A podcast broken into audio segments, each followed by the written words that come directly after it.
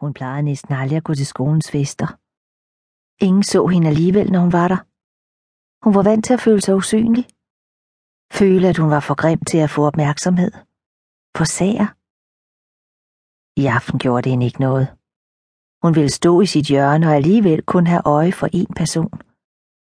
Men for første gang længtes hun samtidig efter at blive set af et andet menneske, selvom hun vidste, at tanken var urimelig. Hun var nervøs for, at det kunne ses på hende. Hvor hun dog længtes. Hun var bange for, at de ville grine af hende, hvis de vidste det. Af hendes naivitet. Som om hun skulle være værd at begære. Hun var bange for, at de stærke følelser, hun havde, sad som fastklistrede uden på hendes krop, i stedet for i hendes hjerte.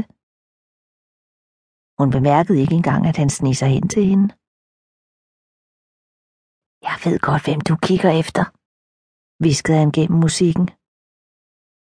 Og så en ny visken. Navnet hun selv havde visket så mange gange. Hun stivnede. Hvordan kunne han vide det? Det er okay, fortsatte han. Jeg er blevet bedt om at hente dig. Jeg vidste ikke, at I kendte hinanden, svarede hun usikkert. Han smilede over hele ansigtet. Jo, og jeg har svoret ikke at sige noget til nogen. Følg med mig. Hun gjorde en synkebevægelse. Var hun parat? Hun havde drømt om det her så længe. Vil de kysse hinanden? Tanken var svimlende. Det føltes som om benene knap kunne bære hende. Da hun fulgte efter ham, var hun overbevist om, at hendes liv aldrig ville blive det samme. Det, som kom til at ske det sted, han førte hende hen, ville forandre alt. Hun var ikke bange på noget tidspunkt. Forventningsfuld, nervøs. På en vis måde skrækslagen, men ikke rigtig bange. Hun fulgte mere mod af lokalet og skråede over gaden.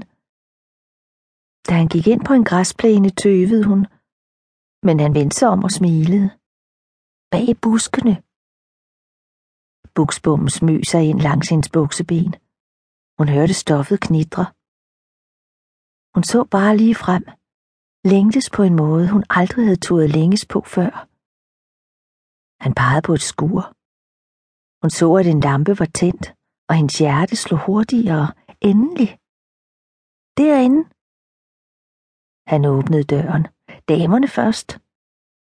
Hun fniste, da hun gik ind. Slaget i hovedet kom så hurtigt, at hun ikke nåede at opfatte det. Resten af natten forvandles til brudstykker. Hun prøver at forstå, hvad der er sket, hvor hun er. Da hun åbner øjnene, er alt sløret. Hun ser nogen. Ham. Han er mellem hendes ben. Hans ansigt lige ovenover hendes. Hvis du prøver på at skrive, vrider halsen om på dig, som om du var en kattekilling. Hun prøver at være stille. Men det han gør mod hende, flår skrigende ud af hendes hals. Hun kan ikke stoppe det. Hun drømmer, at nogen river hende. En ulv, en kat, en los, et udyr. Hun åbner øjnene, selvom en stemme i hovedet siger, at hun skal lade være, og blitzen eksploderer i ansigtet på hende. Det flimrer for øjnene. I togen ser hun ham sænke polaroidkameraet og rive det lille billede til sig, som kommer ud. Hun får kvalme. Hun må væk, inden han viser hende, hvad billedet forestiller. Væk, inden han rører ved hende igen. Den samme tanke kværner rundt i hendes hoved hele tiden. Hvis han rører ved mig, så dør jeg. Han rører ved hende igen. På en vis måde kommer det, der sker derinde, ikke til at gøre mere ondt senere, end det gør den nat. Smerten, som følger, er ikke som den første intense skræk, chokket. Den vil med tiden udvikle sig til at blive en permanent, uindbudt gæst.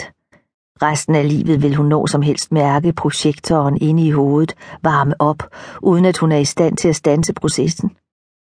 Ligesom i biografer i gamle dage, de rumlende og knitrende lyde, når filmen begynder at rulle, de gnistrende billeder lige inden den går i gang.